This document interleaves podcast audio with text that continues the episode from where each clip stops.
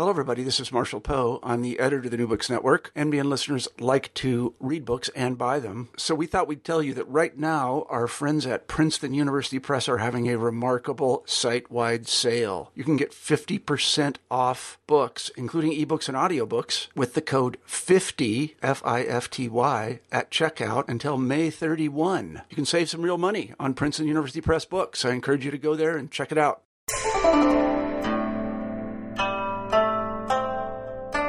Hi there, I'm Carla Nappi, and this is New Books in East Asian Studies. Welcome and thanks for joining me today. I just spoke with Ian Miller about his new book, The Nature of the Beasts Empire and Exhibition at the Tokyo Imperial Zoo. This came out just this year in 2013 with the University of California Press. It's a fabulous book to read for many reasons. On the one hand, it is just a pleasure um, to read the stories, the kind of language, and the really, as you'll see um, coming up later in the conversation, very emotionally evocative nature of some of the descriptions that both humanize and visceralize and make very, very powerfully present the stories of not just the people, but also the creatures, the animals, the children that were involved in the story of this history of a very particular zoo in Japan in the 19th and early 20th centuries. At the same time, it's an exploration of the ways that what uh, Miller calls ecological modernity emerged in the context of really transforming social, cultural, political ways of dealing with the mobilization for war, the realities of war, and then the ways that Japanese society dealt with the post war context, all in the context of this particular locus, this particular zoological garden, the Ueno Zoo, in which we can see transformations of not just conceptions of what an animal was and how it related to notions of humanity and the physical realities of life and death and humanity, but also revisioning notions of what a child was, what an ecology was, what it meant to see literally through glass and also figurative, figuratively other individuals, be they human of various sorts or non human, be they colonial or not, be they adult or child, be they living or dead. It's a wonderfully rich story. I learned a ton here, and it was also quite a pleasure to talk with Ian about it. Um, so I hope you enjoy the conversation. I hope you go out and read the book. And this is one that's equally informative and suited for those of you who are interested in Japanese history or East Asian history, and also the, those of you who may not know anything or much about Japan but are interested in animal histories, zoo histories, and the histories of science. We're here today to talk with Ian Jared Miller about his new book, The Nature of the Beasts Empire and Exhibition at the Tokyo Imperial Zoo. Welcome to New Books in East Asian Studies, Ian, and thanks so much for making the time to talk with me this afternoon about your really fabulous new book. It's re- it was a pleasure to read, and I'm really looking forward to talking with you about it. Oh, thank you, Carla. I'm really happy to be here. So, could you start us off by telling us a little bit about what brought you into the field that's manifest in the book? So, first of all, how did you come to the history of Japan as a field, and modern Japan in particular? Well, um, like most of us, I suppose there are two versions of that story. There's the official story, which has to do with all sorts of, uh, you know, intellectual problems and uh, deep interests, and then there is, uh, in my case, reality, which has to do with shogun warriors and uh, popular culture in 1980s America, where Japan was this fascinatingly kind of different place. Um, filled with robots and all sorts of interesting characters. And it really is that popular mass culture that drew me into the study of Japan initially, at least linguistically. And then from there, history, I wasn't sure if I wanted to do literature or uh, history, but history sort of took over as I began to um, look into things and really began to work. Um, in college with a couple of really great professors at a small liberal arts college. And um, uh, from there, we end up here, I suppose. Now, the book itself focuses on the history of animals in modern Japan and the history of zoological gardens within that broader field. So, can you tell us a little bit about what brought you there? How did you come to focus on this specific topic? Well, uh, it's a, two, a, kind of a two part answer. The first part is um, my wonderful graduate advisor, Gregory Pflugfelder, um, at Columbia. And Greg uh, had an idea for a graduate seminar. He asked himself, what are people not looking at? Can we find a field of study that is wide open um, to ask what it means to create something new um, in our field. And he started with that as an intellectual exercise for all of us and ended up in animal studies, which, of course, we all thought no one was doing at the time. This was. Um, uh, early in the, you know, in uh, right around 2000, um, and we quickly discovered, of course, that it's this vibrant field of study that none of us had come across, um, including work by the um, by uh, figures such as Harriet Ritvo, who uh, kindly um, contributed a foreword to the book, um, and who's one of kind of the founders of the subfield, this this body of work that's come to be called animal studies. Um, the second part of the answer has to do with the contingent nature of what we do. And that is, even though I was working with Greg on this um, zoo project, I thought it would be a great way. If you're going to talk about animals, what, how are we going to figure out what they meant and, and their place in the past? And I thought, no, nowhere better than the zoo. But I always thought it was going to be kind of a sideshow to my main work. Um, so I applied to go off to the field as a graduate student to do serious work on on the history of public health and hygiene in modernizing Tokyo, and I was interested in, you know, state power and bodies and biopolitics, life and death as it played out there in the 19th century. And I went off um, just after 9 11, actually, to begin that work. Um, and um, when I arrived in uh, seminars in Tokyo and began to describe my work to people, the Japanese scholars were all kind of interested and they, they nodded politely and, and essentially said, Yes, we've been doing that for a long time. Now tell me about the zoo stuff. And, uh, and uh, I took that as a, an indication that I should perhaps pay more attention to. Um, uh, to this project. And so, you know, one of them asked me, he said, okay, you can present on the public health, the hygiene stuff. That's really interesting. But I, I also want you to do a, a, seminar, a Zemi presentation on, on the history of the zoo. And, and so I thought, well, I better go find out if there are archives.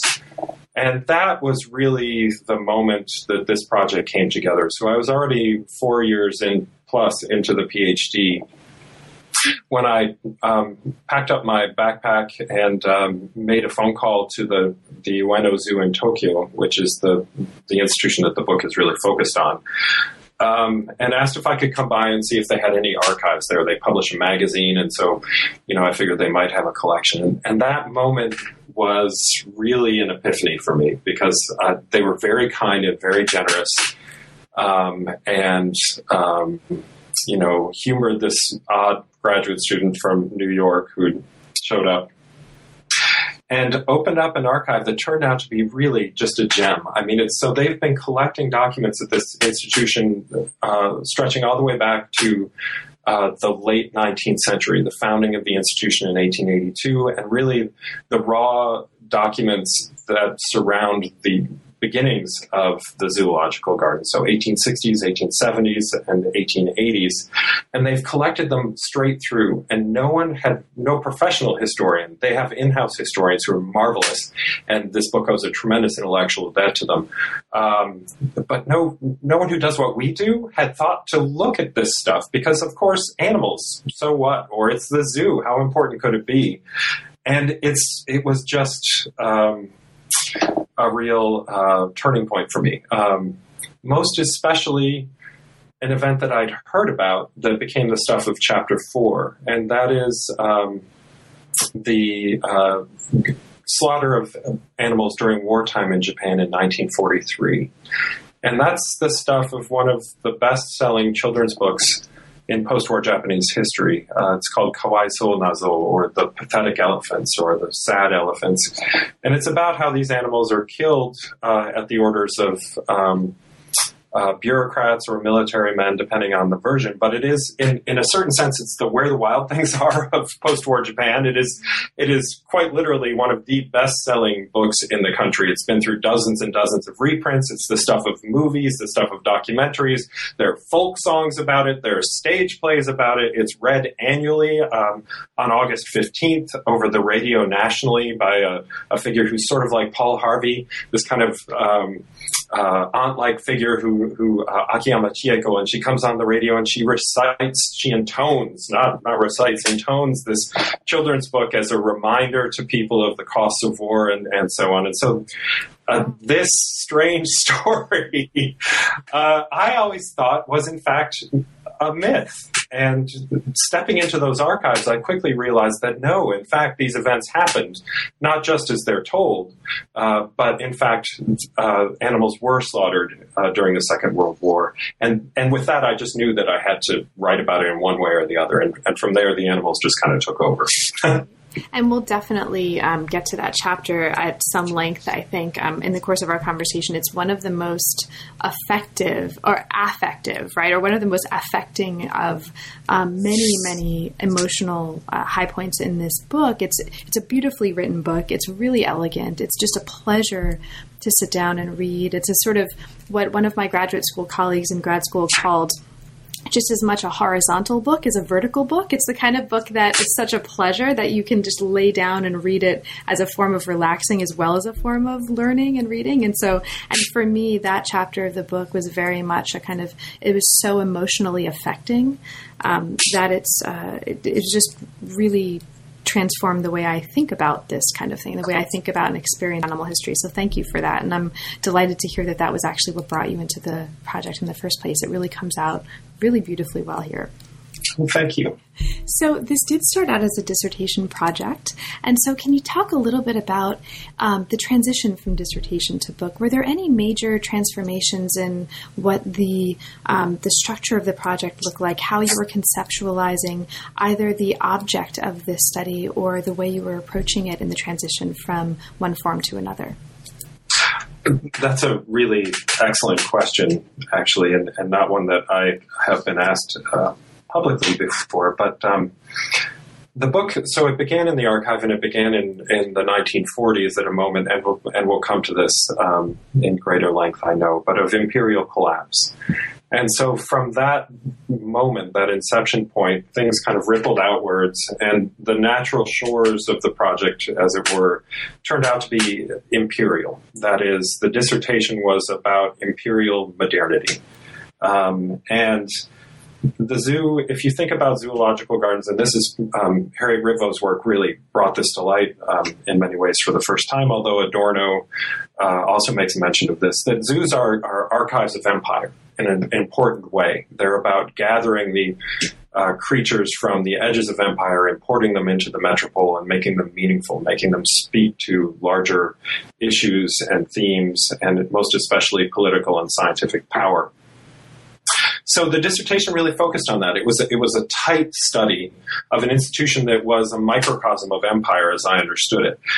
And as, but as I began to work through the documents uh, in greater detail, the material kept on pushing to larger issues. So it's an archival project in, in, a really fundamental sense. I didn't walk into this thinking I was going to write about the zoo. So the archive really dictated where I went, um, not in a passive natural sense. That's impossible, of course, but but the materials themselves really uh, push things outward. And I began to realize that the the zoological garden, as its managers understood it, was speaking to far more than empire. In fact, often empire was secondary or tertiary. It was really, for them, uh, emblematic of civilization at first, and then uh, a broader conception of what it meant to be modern.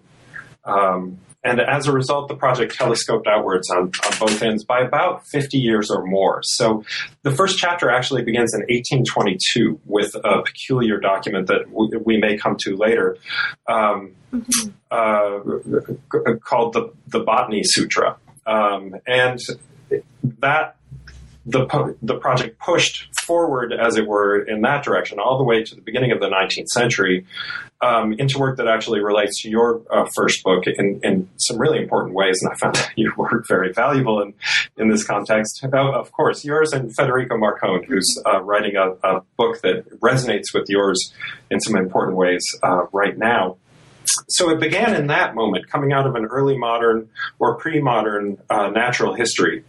And it, it also telescoped at the same time right up to the present moment. Um, that is, the, the book really ends a decade into the 21st century.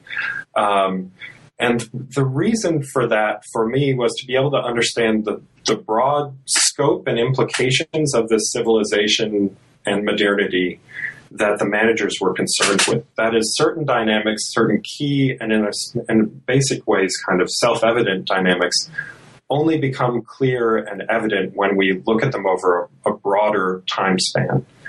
And that, most especially for me, was the transformation of the natural world from a source of scientific curiosity and just general human curiosity, but also a certain kind of threat um, to a natural world that had, in, in, in, important ways, been subjugated to human power and culture. Um, so that now the zoo, where the zoo once sought to wall nature out, um, it now draws lines around the natural world and animals in an effort to protect them from us. And for me, that is one of the fundamental meanings of the of modernity and modernization is that vast transformation. Um, and so the book became, in, in, important ways, both about empire and about imperialism, but also about those broader dynamics that it, that either um, underlay it or or stretch over the top of it and, and give it a broader meaning. Great, thank you so much. So let's get into the book itself. Let's really get, get, into the bits and pieces. The book argues that, among many other uh, really interesting things, um, one of the arguments that's introduced right at the beginning of the book is that a new understanding of animals was central to how Japanese people redefined their place in the natural world in the 19th century. So the story focuses in on this institution that you've already talked a little about. This is the um, Ueno Zoo. And mm-hmm. you treat the Ueno Zoo here as what you call a public form of hybridized ecology. Okay, so I'm going to just kind of lay out a little bit more of the background and then ask you um, to talk about two of some of the most really interesting, I think, concepts that come up in this part of the book. Okay, so the book is going to assume that the categories of nature, animal, don't pre exist human knowledge, but rather are, are human fabrications or human constructions that, as you put it, overlay and define living creatures environments. Okay, and this is related to this idea of the zoo as a form of hybridized ecology. You uh, describe this early on the book, uh, early on in the book, um, as a process of sort of, or you describe some of the work you're doing rather early in the book as um, looking at a transformation in which, as you put it, managers and marketers created a vision of animals and of nature and then put that vision to work, eventually themselves coming to believe this new vision was simply a picture of nature as it is. So there's really interesting ways here of asking us and helping us to rethink um, our assumptions of not just what the categories that I've just mentioned mean, right? Nature, animals, but the different ways that they've been created and deconstructed and recreated and changed in very different local historical contexts, especially as they relate to problems of modernity. Okay, so, with that in mind, so now we're lay out. Um, you say early on in the book that the Ueno Zoo became a theater of Anthropocene culture in Japan. So yes. Can you can you talk a little bit about this notion of Anthropocene as it motivates what you're doing here in the book, and then take us a little bit into how you see the role of Ueno in negotiating the Anthropocene um, for your purposes um, in Japan? Absolutely. Uh, thank you. That's a, a fine um, question and, and a more elegant summary of the some of the key dynamics that I, I could, in fact, offer myself. Um, so, this concept of the Anthropocene is, I think, an important one. And I think as historians, we need to do, I mean, this comes out of my desire to pay better attention to what people um, in the sciences uh, in general, um, and in this case, in earth science and climate science, are doing. Um, Paul Crutzen, who's a, a Nobel winning uh, chemist and climate scientist, coined the term. And the, base, the gist of it is that human beings are influenced uh, not as individuals necessarily, but as a class of creatures. Our influence on the globe has become such that it rivals um, geological forces where we once uh, talked about uh, the deep, deep past in term, using terms such as Holocene, we now are uh, have created a world of in our own image, an Anthropocene, an age of man, an age of the human, and the these questions I think are really important to us as historians, and I'm hardly the first one to really recognize this. Chakrabarty has uh, um, written on this eloquently and forcefully.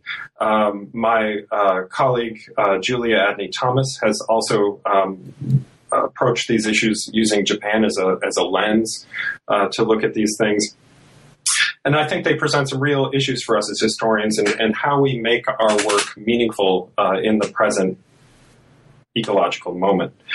Now, Chakrabarty's response is important and in certain ways accurate, and that he, well, of course it's accurate. It, it's it's it's a brilliant um, response, but he argues that perhaps the human species as such needs to become uh, a new kind of historical subject in the work that we do.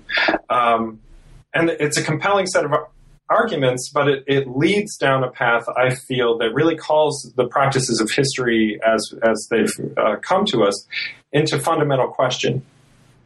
And in a certain sense, and this is not the main thrust of the book, but the, this section is really a response to those prompts, and I think they're valuable prompts.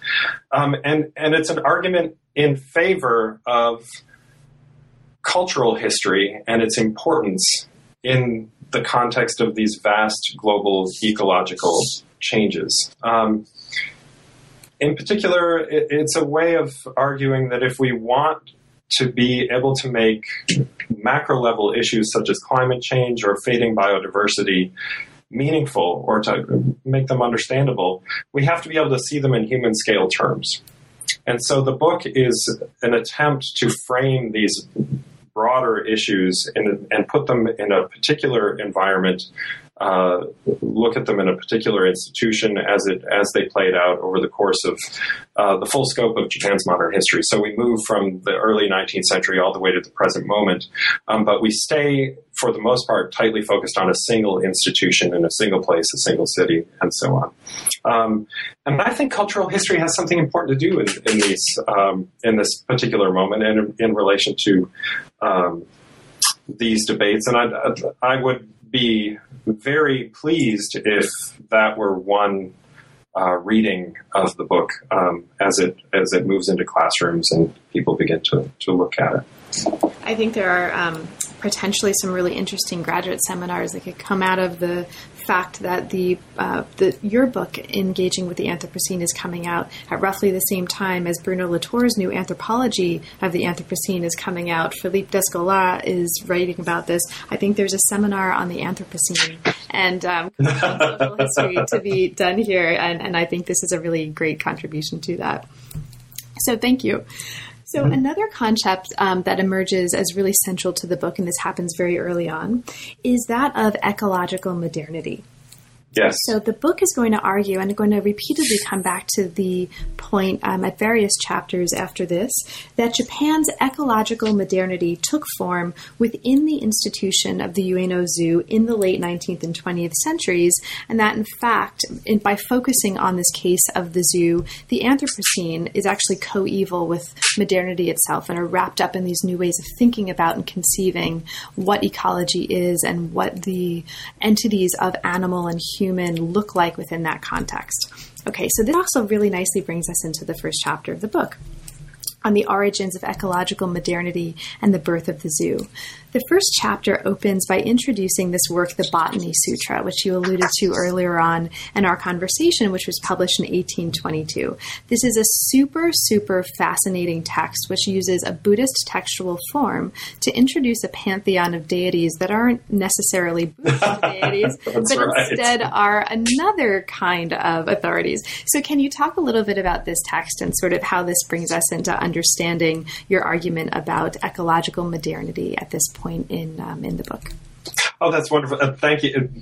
so, so in the the the the sutra is produced in 1822, and it's it's um, written by this character, fascinating guy um, who deserves far more attention than he's gotten thus far, um, named Udagawa Yoan. And Udagawa is a practitioner of Honzo Gaku, or natural history, um, in Tokugawa, Japan. Um, and you know, for my money, you can't understand Tokugawa history without understanding Honzo Gaku, and it, it, it mystifies me that we've had so little work to date on this set of discourses and practices in my field. Again, this is Federico Marcon is, is working on this, and it's part. I'm really excited about that book. It's going to be a very good book.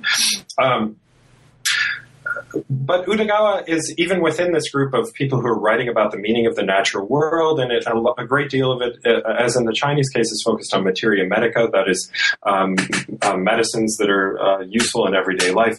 Udagawa is a bit of a theorist. He's writing a theory of the natural world, and as in his Botany Sutra, which um, uh, is a re- remarkably short uh, but very dense uh, work, he coins a number of new terms, and he argues that we've completely uh, misunderstood the entire uh, meaning of the natural world. Um, and in fact, in order to fully comprehend the meanings of nature, we need to pay attention not to the sages of the past, but to this new set of sages. He calls them Taisei, and, and uh, uh, which is a term that harkens back to Confucian uh, sages. And these in, include Gesner, uh, Ray, and Linnaeus in the Western natural historical tradition. Uh, and from that, reading those texts, in a sense, the sutra is an act of translation, but it's also an act of transculturation. And further, it's a new theory of the meaning of the natural world, and and and by extension, and this really speaks to the the book, my book as a whole, by extension, what it means to be human in the world.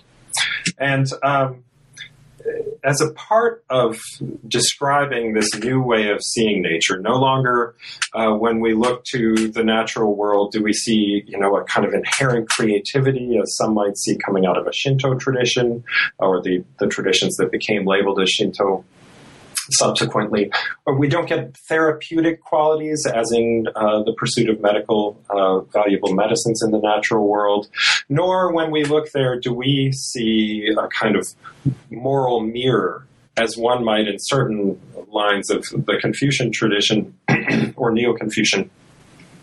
But rather, what what Udagawa sees when he looks into the mirror of nature is is reason, and he be- begins to discern there a kind of underlying logic he believes um, that becomes the grounds for all other things. And as a part of seeing nature in this new way, he, he coins a couple of new terms or terms that take on a new meaning. And for me, the most important one, because I'm concerned with animals in, in the book and the meaning of the animal, by extension, the meaning of the, what it means to be human, uh, this term dobutsu, uh, which is the modern Japanese term for animal that's, that's still in use. Um, and using that as a pivot uh, in that sutra, and it's a hybrid work. It's science. It's it's kind of theory. It's um, it's a, in a certain sense theology. It's a really fascinating piece, and, and probably the stuff of a, another wonderful graduate seminar. Um, but he uses the this idea of the animal is kind of a wedge to, to put between humanity and the natural world, the, this bridging figure in a certain sense. And the question then becomes what separates us from the other animals? He lists, he has these great compendiums and lists of other kinds of creatures. Sometimes they run 16, 17 different uh, things. You know, you get from lions to dogs to birds. And, but the animal always sits above these, this, uh, this kind of diverse natural world as a kind of master metaphor. And the question is what separates humanity, who is invariably at the head of his listings, from the animals that follow? Uh, and for him, it is reason. And so we're, there's, this is part of a global history. It's an odd corner of glo- the global spread of Linnaean nomenclature in the first instance, but also uh, certain approaches to understanding animals and nature that come out of the Cartesian tradition in, in uh, Western Europe, for example. But it's not a simple importation. It's a translation into um, terms that would be meaningful and useful in early 19th century Japan. So that's a, a long half answer to, to, your question, I think. But in 1822, we get this new term that carries a, ho- a host of new meanings, and I found that to be absolutely fascinating. Um, and that became the focus of the opening of the book. Great. Thank you so much. And this actually really nicely leads us into what else is happening in this chapter. Um, So, in the course of this chapter, you take us from this new conception of animals in 1822 all the way to the late um, 1800s, in which we see the emergence of the first zoo in Japan. And this is um, a story about the emergence of the Ueno Park and the Ueno Zoo, right? Yes. So these themes that you mentioned um, that are germane to understanding the Botany Sutra play out later on as we see the conditions in which and through which the zoo emerges, and these are the importance of um, translation and adaptation, negotiation with other forms of knowledge that are forming the bedrock from which the zoo is emerging. So you take us into this story of the ways that um, the Ueno Park is actually part of Japan's answer to Western institutional modernity. You take us into an understanding of the park or the zoo um, specifically as a kind of penitentiary, sort of relating mm-hmm. that to what's going on here. You also take us into um, this really fascinating engagement with um, evolution, in particular, translations of Western works on evolution coming out of the work of Ishikawa Chiyomatsu, um, who's yeah. writing about animal evolution and its relations to race, um, its relations to what it is to uh, talk about exhibition its relationship to also the zoo as part of a larger project of mass education that's coming out of this interest in evolution, that's in turn coming out of this larger effort to translate and adapt materials from um, out the sort of broader world into what's happening with regard to animals and humans and zoos in particular in Japan. And it ends with this wonderful caricature um, that I'm just going to tease out there for listeners. Um, there's a history of cartooning um, that that plays a little bit of a role here, and I, I will just mention that there's an interesting cartoon here that speaks to all of these issues. Okay, so with that in mind, you then take us once you've set up the emergence and existence of zoo and how it sort of arose, you take us into some of the really important kinds of work that it's doing in the context of society and empire in this context. And the second chapter introduces another absolutely fascinating aspect of what's going on here, and this is understanding the zoo in terms of the dream life of imperialism, as you put it. Mm-hmm. So let's can let's open up into what's happening in this chapter by talking a little bit about this. Um, the dream life of imperialism. How did imperialist expansion in this period reshape what the natural world was and its instantiation in terms of exhibits in and understandings of what was happening in the zoo? Oh, that's a, a wonderful um, uh, question.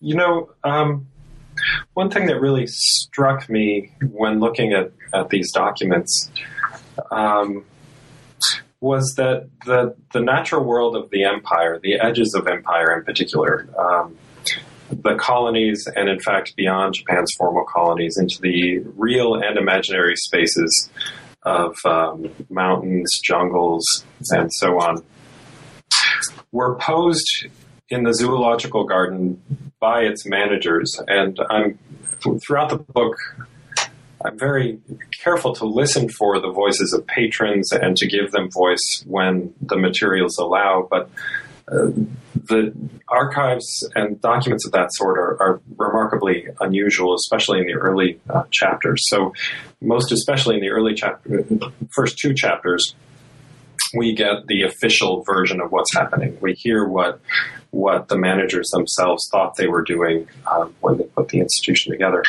And one thing they're doing is they're using, rather than projecting a kind of satisfying vision of nature into the domesticated uh, landscapes of rural Japan, as um, ethnographers such as Yanagita Kunio and so on did in the early 20th century, even the late 19th century, as a kind of antithesis of the modern, a, a preserve of authentic Japanese identity, or a place where modernity has not be, begun its work of uh, deterritorializing uh, and and the processes of alienation that we often asso- associate with industrial modernity um, have yet to reach. Uh, some would have said um, in the early 20th century, the zoos managers come in and and I I, I do not believe, in a sense, it's it's a conscious act of ideology.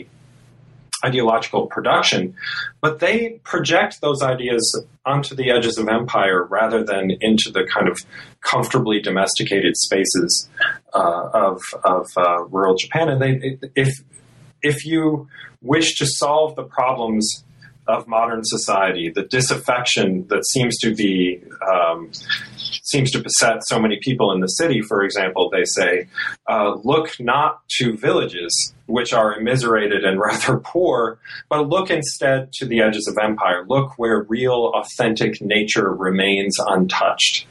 Um, and so then the empire becomes a, an answer for the um, the problems, most especially urban problems uh, of of modern life, and and uh, that I found that to be fascinating. So the vision of nature, the dream life of imperialism that's there in the, in the zoo, starting in the, about 1897.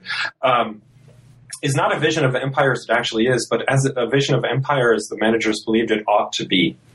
And that struck me as historiographically significant as well. That is, our histories of empire in the Japanese case so often tell the correct and accurate story of exploitation, immiseration, and so on. That is no doubt in many ways accurate, but there's also a, a, a dream life, a compelling um, uh, set of uh, stories and feelings that came with imperial expansion that made it meaningful and desirable. People didn't pursue empire because they had to in the in the, the cases that I outlined, but in fact because they wished to.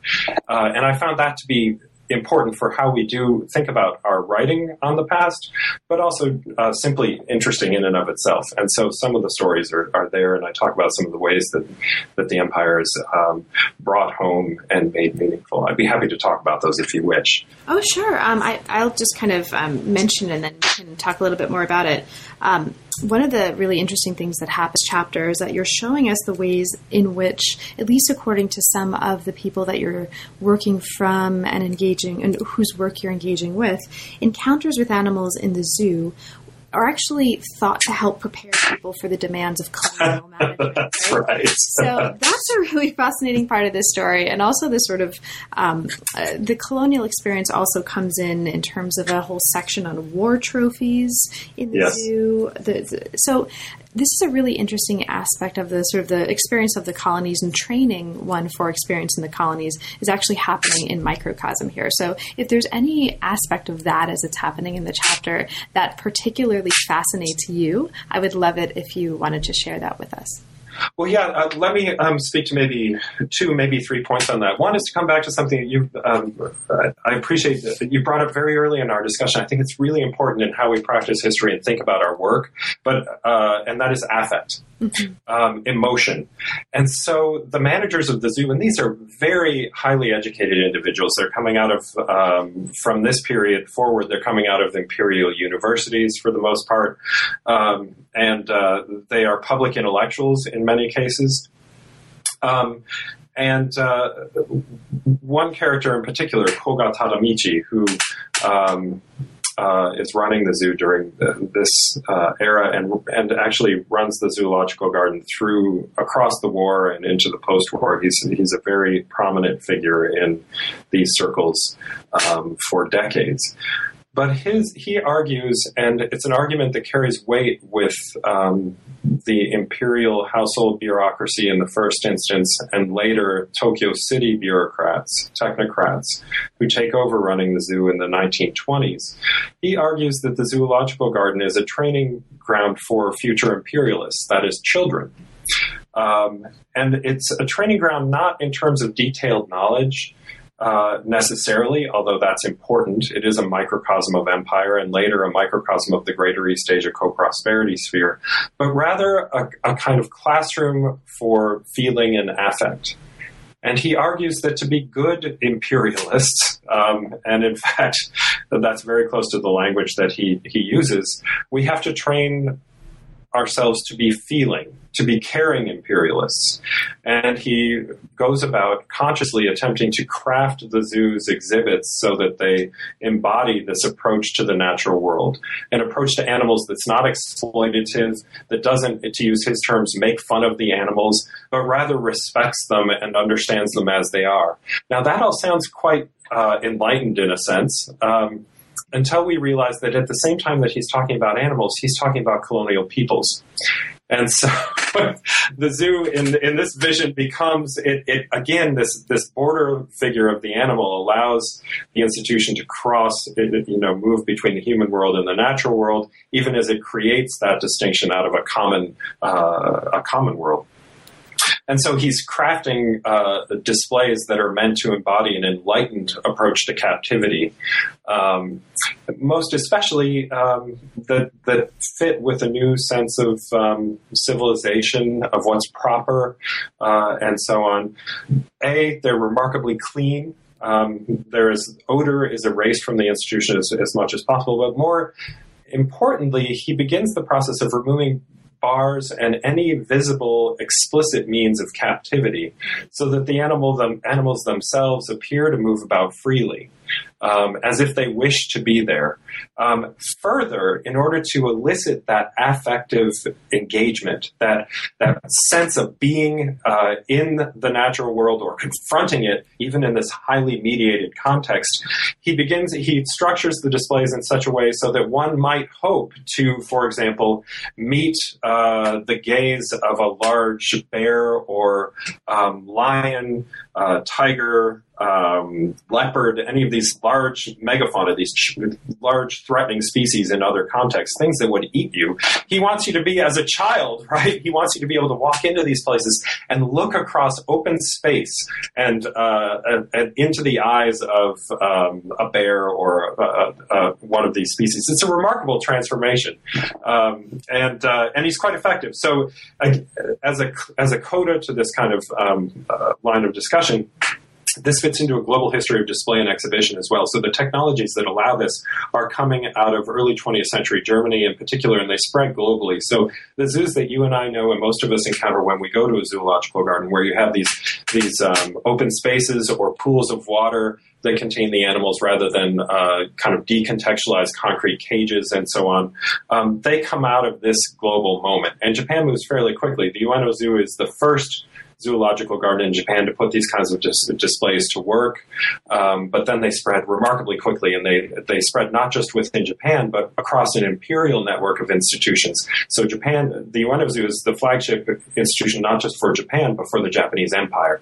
They build zoological gardens in Taipei. They build a zoological garden uh, in Seoul, uh, Keijo as they call it. They imagine this tremendous zoological garden uh, in in uh, Shinkyo, the, the capital of of occupied northeast China or Manchuria that is to, to be larger in, in, they hope, than the Bronx Zoo, for example, which is the largest at the time. It's never carried through to fruition, but nonetheless, they're, they're dreaming big in, in this, in this context. And, um, and so one can imagine that it's not just about training imperialists, children that will become imperial agents. And he's quite explicit in this in a few documents. Um, and that's one of the documentary finds in this this book is that this those materials had never been brought to light in, in Japan.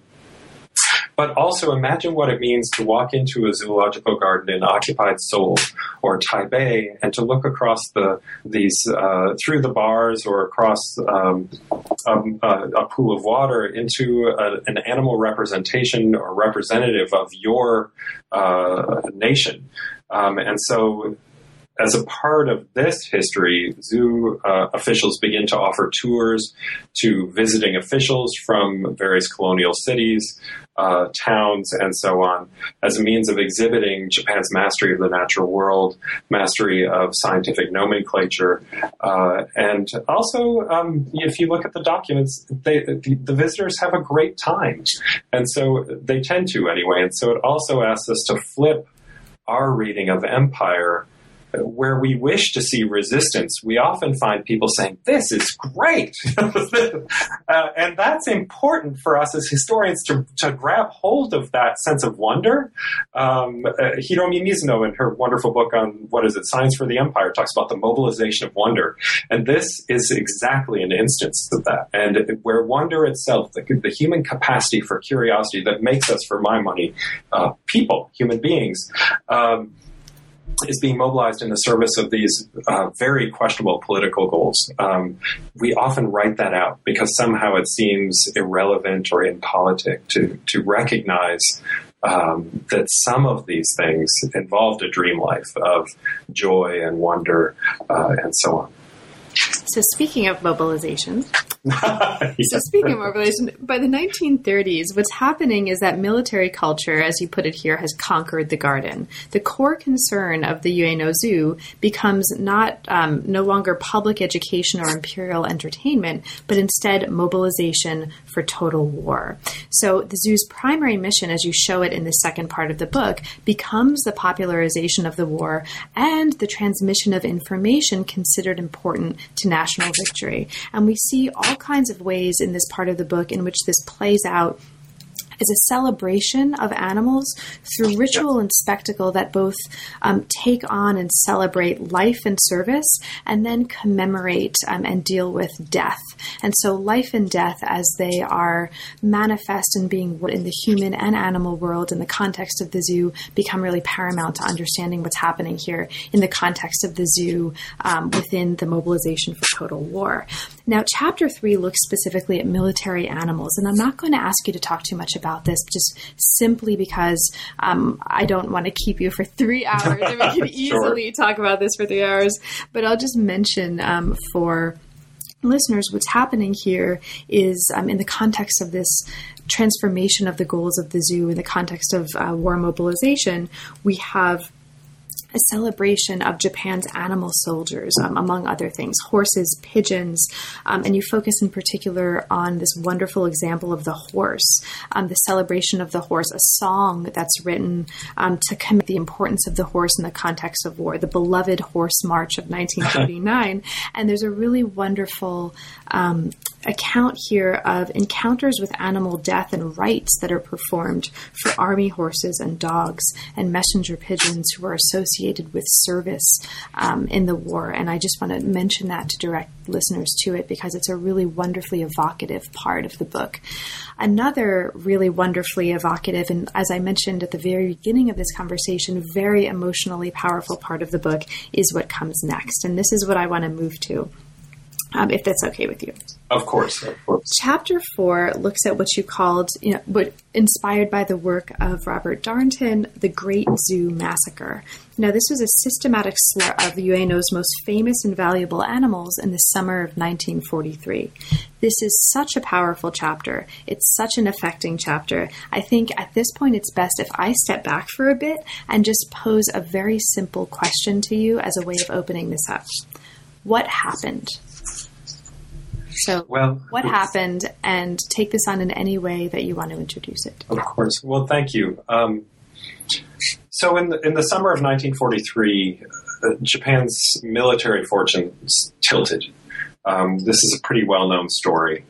Um, what this chapter asks us to think about is um, everyday life in the context of imperial collapse what happens when these vast structures that, that span nations that reach from uh, Tokyo, downtown Tokyo, where the, the Ueno Zoo is, all the way to the Aleutian Islands into Manchuria, that is northeast China, all along the Chinese coast, down into Southeast Asia by 1943. What happens when they begin to collapse? And they begin to collapse rapidly. And a terrifying, we often think about this as a story of triumph for the Western powers and the Allies, but it's important for us to put ourselves on the ground around and begin to try to understand what it looked like from Tokyo and other places in the empire. In my case, I'm focused on Tokyo. I think the story could be told in a variety of different ways.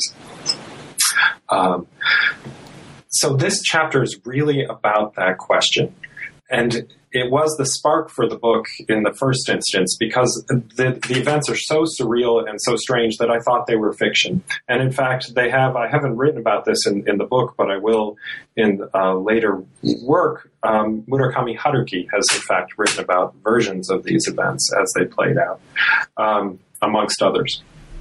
In the summer of 1943, um, as the Japanese uh, newspapers and so on continued to be largely filled with stories of imperial victory, the occasional defeat, but the public culture largely uh, remained celebratory. Um, uh, in the summer of 1943, then, as things began to tilt at the edges of empire against Japan, defeats at Midway and so on, beginning at 42 and moving forward, the zoo became home to this peculiar event that is the mass mediated, ritualized sacrifice of its most valuable. Uh, important and beloved animals, up to and including three hugely famous uh, Asian elephants. And it's important when we put these, when we talk about these events and about the zoo in general, that we recognize that this is mass media at the time. We're talking about the age not just before television uh, uh, and the internet, but also uh, radio is is you know coming into its own, as Daqing Yang has uh, argued in his book on telecommunications. But really, the zoo is a, is a, a mecca for mass culture and mass media. It's not just that millions of people are going to the zoo, and they are something like 3 million people plus going through the gates uh, in the middle of the war. It's the most popular cultural institution on the planet at the time, uh, zoo um, officials argue. Um, but it's also the center of a publishing empire that that sees uh, images of its animals uh, published in school textbooks, magazines, um, uh, newspapers, and so on. So that people know these animals by name, not just in the neighborhood, not just in Tokyo, but across the empire and they're being what happens in 43 is they are systematically exterminated uh, at the orders of Tokyo's new governor general, uh, a man named Odachi Shigeo. And this became the puzzle for me that it, it, sparked the book. What on earth is this this man doing? He's a brilliant figure. He goes on to be home minister uh, during the war in the closing uh, uh, uh, months of the war. Further, he's resuscitated after the Second World War, brought back as the minister of education um, to do battle with leftist teachers unions under the U.S. occupation. So he's he's a, a kind of classic wartime uh, technocratic figure in that he's classified as a war criminal by the Americans and then brought back to serve a post war conservative political agenda because he's just so sharp. What's happened is Odachi had been the special governor or mayor of uh, occupied Singapore at the time. And, and, when he was there, he was so he's the chief civilian figure, um, constantly in tension with the military, but nonetheless working uh, kind of hand in glove with them. And he begins to watch as the empire uh, begins to collapse at its edges. In the midst of that collapse, where everything seems to be going wrong for the Japanese military, he's brought back to Tokyo to reorganize the city in preparation for a potential invasion and and uh, certainly to instate a new kind of order. This is uh, arguably the single greatest reorganization of, of, um, of, political institutions in the city of Tokyo in the 20th century, and it happens in the context of the war, shapes how the city looks and is administered well into the post-war period. So there's a trans-war story here. But he's brought back and made, uh, put at the head of the civilian administration he looks at the at, and he recollects this after the war. So a lot of this this chapter is dealing with recollection because as much as the archive is wonderful, there are certain things that were destroyed. Most particular Odachi's um, uh, um, personal reminiscences and, and uh, documents related to him were burned as the as the Americans arrived. Um, but he looks around him and, and he he recollects later, as do the people that surrounded him, that war is it, the war is tilted against us. How how can these how can the newspaper be filled with these stories of success and so on? And he asks himself, how how do I make this clear to the people of Tokyo?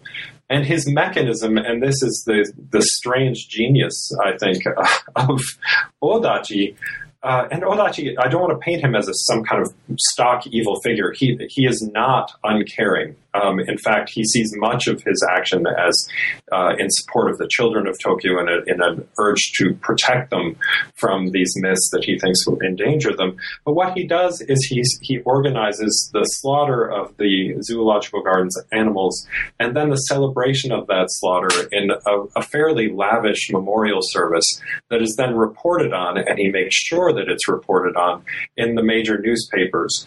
Um, further, after that reporting, um, the Home Ministry, of which he is one of the top administrators, begins to send out orders to zoological gardens, in some cases direct orders, in other cases suggestions, that these kinds of sacrifices, these kinds of killings, be carried out in each of the empire's 30 some zoological gardens and major animal collections. And so you begin to see these sacrifices happening in, in city after city, in place after place, and they're replicated uh, across the empire, such that by the close of the war, uh, I believe it's the case that there are only two Asian elephants left alive in the entire um, uh, Japanese archipelago. Now, these sacrifices, as you put it, or these killings are slow for the animals. Um, they're painful for the animals. They are, and one of the things about this chapter is that it really um, it takes us into what it means to talk about and to imagine um, what that process would have been like from the perspective of people who cared a lot about these animals. Um, and it's and the, I won't go into too much detail here, um, but it's just an incredibly powerful depiction of how painful this uh, process was, not just for probably the animal people working at the zoo, living closely with them, who had to negotiate on the one hand this order um, that they were compelled to follow, while at the same time um, understanding that that order meant taking these beings that they were living with, working closely with, and putting them through, in some cases, excruciating circumstances that extended eh, for what seems from the reader to have felt like an interminable amount of time. Yeah so this was um, this was a part of the book that really brings home in very visceral, very emotional terms um, what this meant. And that that was intentional. I'm glad. Uh, thank you for that reading, and and I wanted to underline that that's intentional on my part in the ways this structure or this chapter is is um, told. Um, one of the things that I think the books, the children's story that I described earlier, does is it, it allows people to imagine themselves emotionally back in this time. Um, and that struck me as I first came, and and I, the idea of reading these stories to children is, uh, as the as the father of a young child, is is disturbing. They're very disturbing stories, and yet they are um, classics in post-war Japan. Almost everyone knows this story in, in one way or another. As um, but it struck me that that might be instructive for us as historians um, to recognize that this that these structures of emotion, these feelings, um, can help us begin can be a tool for historians as we look about how to accurately depict the past. It's not an unmediated picture, of course, but the story is told in such a way as to try to elicit uh, an emotional response that was, in fact, uh, if we're if we take the documents that there were elicited at the time um, by the killings. And so it's that recognition that I tried to run through the book as a whole that these animals aren't just symbols; they're alive. And that brings an ethical dimension to uh, the work, and it also uh, asks us to think about how we write history in different ways. How do we get that uh, as you put it, visceral, the visceral nature of things in there. So thank you for that reading, uh, Carl. Thank Appreciate you for. So as we move into um, the next part of the book, part three, we move into the post-war context, there's a ton that we could talk about here that we're not um, going to be able to make time to talk about, but I want to just touch on at least a few of the really important things that are happening here.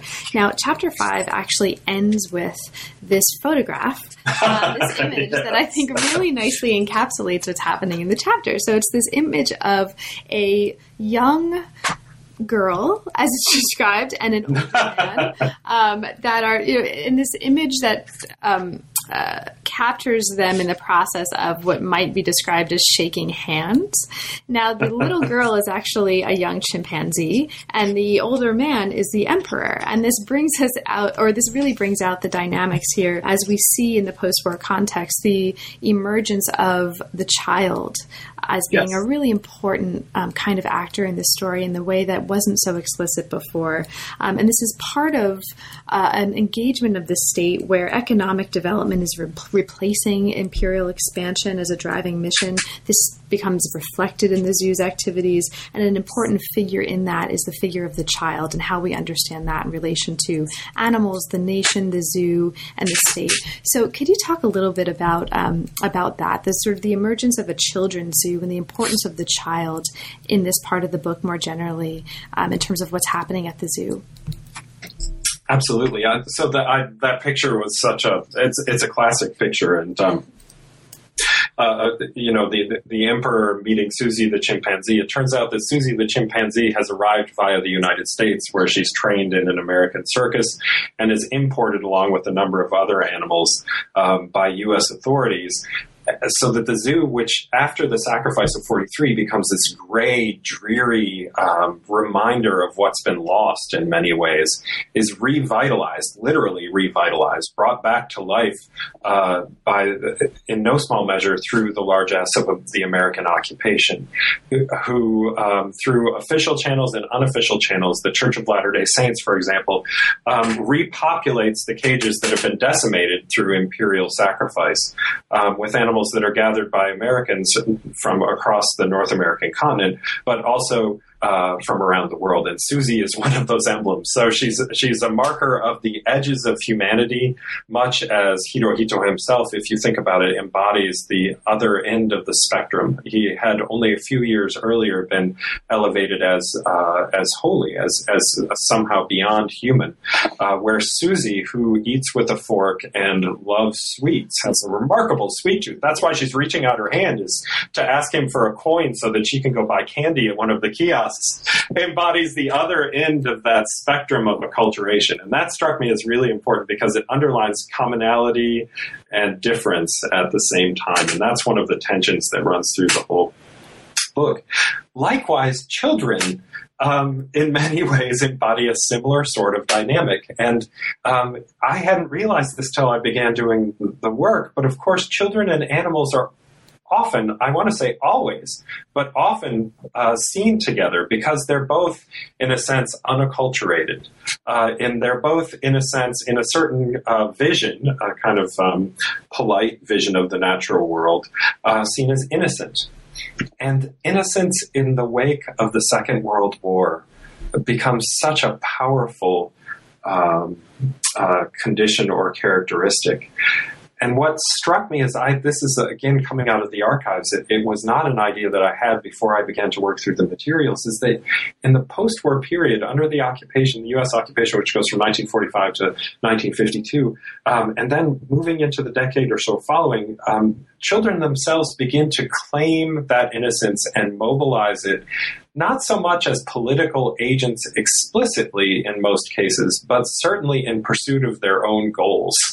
And so we get in the post war era in the zoo uh, children lobbying for the return of elephants, for example, to the zoological garden and they begin to make these claims uh, based on their innocence and um, that in fact the United States needs to open up the doors to the wider world so that animals can come in, so that the children can enjoy the uh, seeing elephants and so on.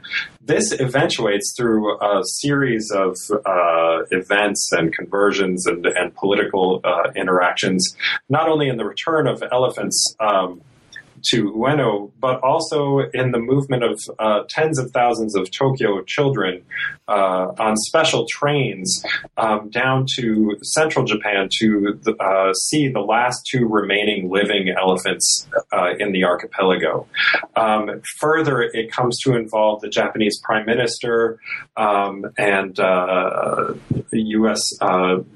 Supreme Commander General Douglas MacArthur, uh, and others who become engaged in cultural dip- diplomatic negotiations to allow the importation of elephants back into the country, most especially from Thailand uh, and um, from India, where Nehru himself becomes involved in the return of elephants uh, to Japan, in part as a lobbying effort that he saw as running con- counter to or contrary to American assertions of hegemony in the region.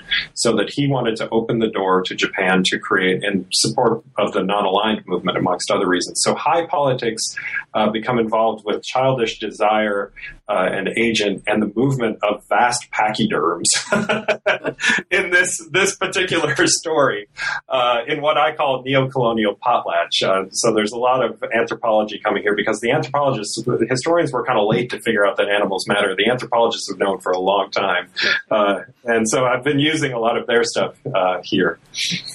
And so this is as we come to the the book, the last chapter and the epilogue, which both focus on pandas. Um, there's actually an element of this um, high political story that you're mentioning, and also an element of an emerging transnational story, um, really explicitly, which also is implicit in what you were mentioning in terms of India and its connection to Japan, that comes out in this example of the panda. And so the chapter six, and to some extent um, the epilogue, revisits this theme, looks at what you call pandas in the Anthropocene.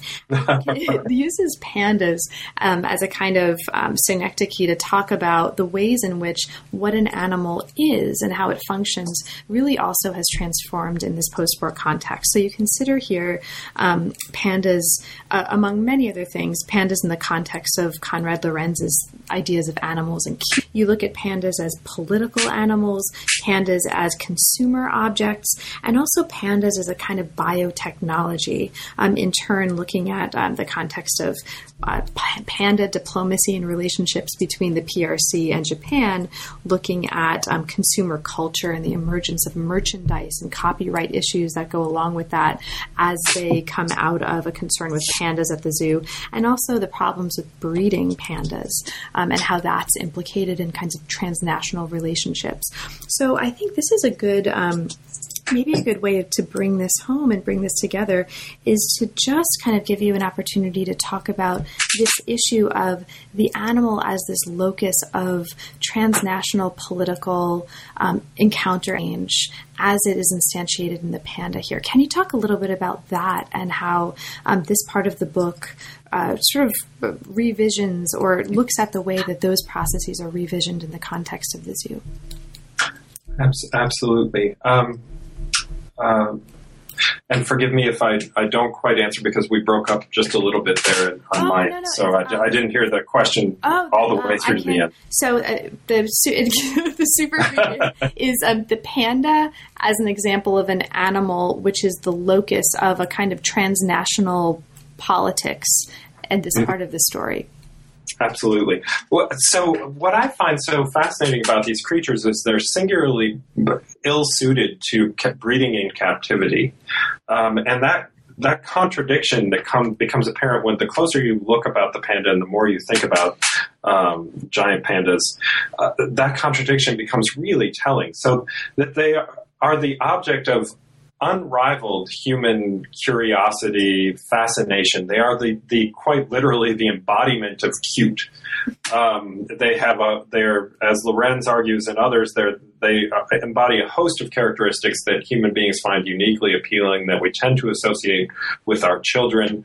Uh, the, their markings uh, mimic large eyes, uh, the large eyes of our our children, for example etc. So they have almost seem to have thumbs, but they're clumsy, so they're cute. Their edges are fuzzy, um, and you can go through the host of characteristics as I actually do in the in the chapter, um, drawing on the work of, of uh, Lorenz, and then actually reading Lorenz through readings by by my actors, the, the Japanese um, zookeepers and, and staff. They embody, they they draw this tremendous attention, and yet they resist our attempts to breed them, to hold them in captivity in ways that are um, suitable and, and healthy, and so on. And that's what I get to in the biotechnology of cute the tremendous amount of capital and energy, scientific knowledge that is devoted to making these bears breed. We're obsessed with panda sex, and yet we, we seem sort of shy. You know, they're living stuffed animals, so how could that be uh, the case? And in that case, in that sense, they embodied for me one of the crucial dynamics in the book, uh, and that is the the cultural history has been concerned in, in many ways with um, the meanings of various kinds of texts, media, material culture, objects, books, commodities of all sorts. But practitioners in my field have often forgotten the connections between cultural, historical dynamics and the natural world. And I think this story, perhaps uniquely amongst those in the book, sort of opens that up. So that the simple act of being curious about these creatures and are visiting the zoo, a Japanese lineup, uh, and it's not just Japanese, of course, but in Tokyo, uh, when the animals arrive in, in, in uh, 1972, the lines are miles long people wait and wait and wait to catch a three second glimpse of these creatures uh, as they're held in their cages. And that in its of itself is sort of remarkable. But you know, when I was young, people lined up to see King Tut and Egyptian artifacts and so on. What the pandas bring home for me uh, is that, in a certain sense, in a very clear sense, the ecological costs of that kind of human curiosity, and that our actions uh, that seem divorced from the natural world are always, in one way or another, implicit or embedded in the natural world. Um, these creatures that arrive from the People's Republic of China uh, as a gift uh, of a, a, token of panda diplomacy, bringing former colonial and imperial foes uh, back together in the wake of Nixon's visit uh, to the PRC. Their bodies begin to register the costs of that human curiosity. Things are so busy, hectic, loud uh, uh, surrounding them that they develop nervous conditions, begin to foam at the mouth, and risk slipping into cardiac arrest uh, because of the stress that's induced by the removal from their home ecology. One of these animals was, in fact, taken from the wild, uh, put into um, uh, Chinese captivity for a brief moment, but was not born in captivity and then is brought to Tokyo. And they, they begin to register the cost of this curiosity uh, in ways that are palpable um, and visceral again, and that struck me as uh, quite important. Further, that embodies a tension um, that the Japanese zookeepers themselves recognize, which I find, I mean, these are very smart individuals. This book is not an indictment of the zoo, it is a, a critique of modern understandings of the natural world and a history of how they came into being in Japan in particular. But they recognize that the media value of these creatures has outstripped their value, uh, their value as actual living physical beings and that tension, you know, we spend a lot of time talking about abstract theories and and and so on when when we're practicing cultural history. But in this case, the people on the ground are recognizing something uh, that looks a lot like some of the theoretical apparatus that we bring to bear on things, and and looking at how it registers a kind of um, uh, if we understand the bears as icons of the natural world, an ecological cost uh, that gets overlooked. And that tension, that contradiction, we love these creatures. We, they're uniquely desirable, and yet uh, that desire uh, has concrete ecological costs, seemed in many ways to be a, a, a very tight microcosmic representation of the broader question uh, that really confronts us all now in environmental historical terms, and that is how did we get here and how do we get out of this? Because we are in the midst of, uh, you know, an emergent ecological crisis. Well, Ian, I think this is a really nice place to bring us to a conclusion. Thank you so much for all of the time that you're talking with me about the book and also for a really wonderful book. Now, there's a ton in here that we didn't have a chance to talk about. It's an extraordinarily um, deep story that's permeated with not just some really interesting conceptual and historiographical points, but tons and tons of characters, human and non human, animal and non animal, um, that really bring to life what was happening in this locus and really more broadly um, in the context you're looking at. Is there anything in particular that we didn't have a chance to talk about, but that you'd like to mention at this point for listeners? Um, thank you for that's a very generous uh, question. Uh, you know, I wanted to underline this. You started out by asking about ecological modernity and this formulation that I put at the center of the book, and I, I wanted to return to that formulation as a means of kind of bringing things to a close. Um, and the reasons for selecting um, those terms for describing uh, what I'm about in the book. And uh, I think it has to do with these stories that we've spoken about in the second half of our discussion in particular, and that is the, the story of the pandas uh, and the stories of. Um, uh, of the elephants during the war and the, the elephants that are brought in. And that is um, to recognize that one of the things I th- think the book may be may make it interesting is that we we see this environmental this connection between environmental history and cultural history. The two sets of uh, practices or ways of doing history are often in conversation with one another. They're often done together. In this case, what became clear to me as I moved from the dissertation to the book is that the zoo may have been a kind of imagined landscape, but it wasn't just imagined Mm-hmm. And that dynamic is what I'm trying to get at in part in that description of ecological modernity. Understanding human subjects as they walk through this space, as, in, as walking through a uniquely diverse urban ecology, and also seeing the animals themselves, though they've been um, extracted from nature, quote unquote, they remain embedded and subject, embedded in and subject to natural and ecological dynamics uh, in the zoological garden itself. And so the dynamic of ecological modernity is meant to highlight that paired process that we imagine these nature and culture to be separate. Uh, and at the same time, in the pursuit of those imaginations, we are in fact engaged in a process of interpenetration between the natural and the social that I think, for my money, really characterizes modernization itself. Um, and so I wanted to close by, by pointing to that dynamic. Well, thank you. So now that the book is out, what's next for you? Um, what are you working on now, and what project or projects are currently inspiring you? Oh, thanks. Well, so there are uh, really three projects, but I really want to just point out two, and I'll be very brief because I haven't been brief in any of my other answers. the, I'm sorry. No, no, no. Uh, the first um, uh, that draws most immediately on this project is, is a project that I'm, i started out thinking about uh, as the ecological corpse, and it is the environmental history of dead bodies in the Japanese Empire.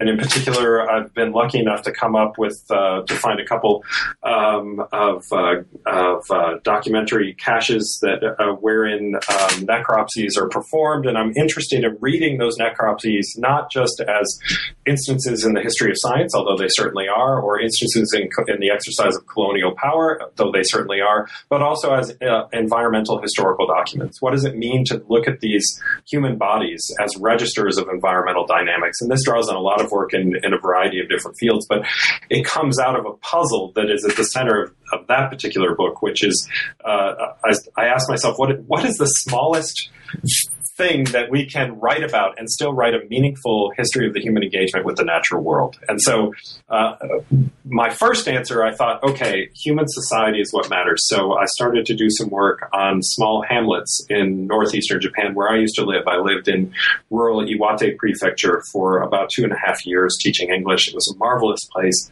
and uh, in fact, many of the hamlets that I had started to research were quite literally erased in the tsunami of uh, 2011 but I thought maybe one of those could be the subject of a, of, of, could answer this question.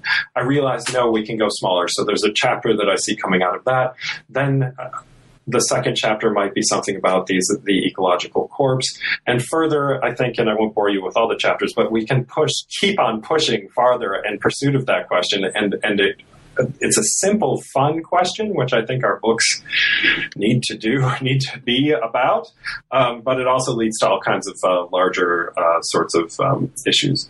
The book that I'm writing now is um, a history of energy in uh, and electricity in particular in the making of modern Tokyo. And it begins with the advent of electrical power in really in the 1870s and 1880s when they begin to light the, the city.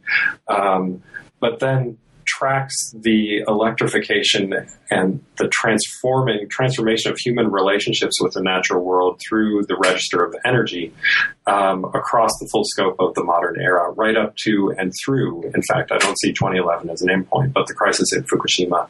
Uh, that plant is, uh, uh, through a long set of uh, events, is built in Fukushima in response to very local political dynamics in Tokyo neighborhoods, where people begin to argue that uh, coal production, in particular, sulfur, and so on, are poisoning their homes, their children and so on, and they begin to insist that power production be moved out of the city.